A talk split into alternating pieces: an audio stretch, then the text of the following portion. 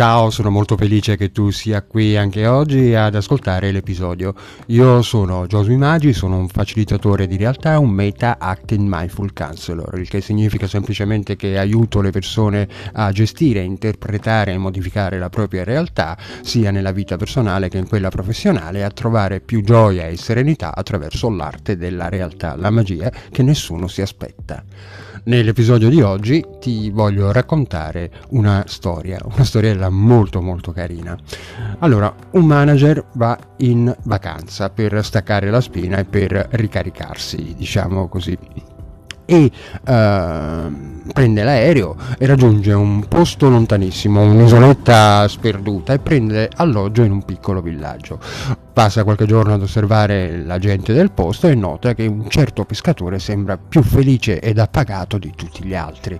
Allora questo manager si incuriosisce, così un giorno attacca bottone con questo pescatore e gli chiede come passa le sue giornate. L'uomo gli risponde che ogni mattina si alza, fa colazione con la moglie e i figli e poi i bambini vanno a scuola, lui va a pescare e la moglie dipinge. Dopo qualche ora di pesca rincasa con quel tanto di pesce che basta per i pasti di famiglia, poi fa un riposino. Dopo cena, lui e la moglie passeggiano sulla spiaggia e guardano il tramonto mentre i bambini nuotano nell'oceano. Il manager resta di stucco, dice: Ma tutti i giorni è così? chiede. Quasi, risponde il pescatore. A volte però facciamo altre cose, però in generale sì, la mia vita è così e riesci a prendere il pesce tutti i giorni? chiede l'affarista, il manager. Sì, sì, risponde il pescatore, tanto ce n'è di pesce. E sapresti pescarne più di quel che porti a casa per la tua famiglia? chiede il manager. Il pescatore lo guarda, sorride e risponde, ah sì, spesso ne pesco molto di più, però poi lo ributto a mare, sai, a me pescare piace.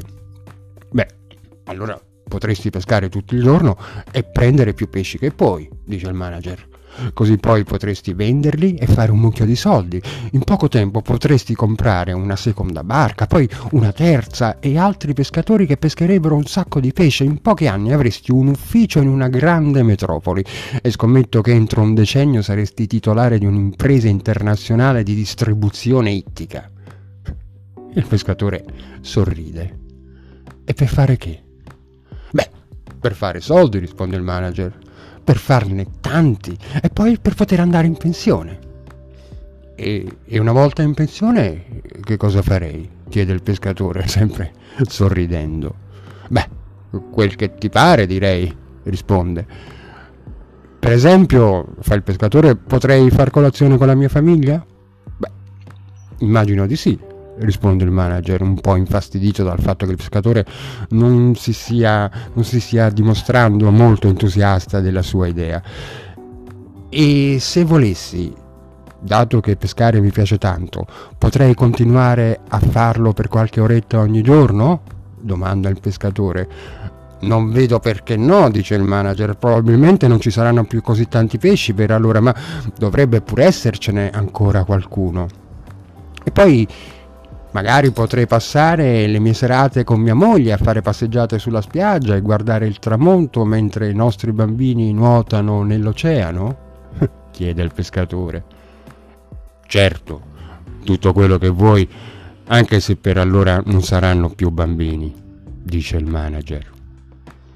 Allora il pescatore gli sorride, scuote la testa e gli augura di ricaricarsi al più presto. Questa è una storiella tratta da un libro che si intitola Il caffè alla fine del mondo che vi consiglio di leggere e mi sembra estremamente utile e un ottimo spunto di riflessione per oggi. Io vi ringrazio per avermi ascoltato fin qui. Spero insomma che questa storiella vi sia piaciuta.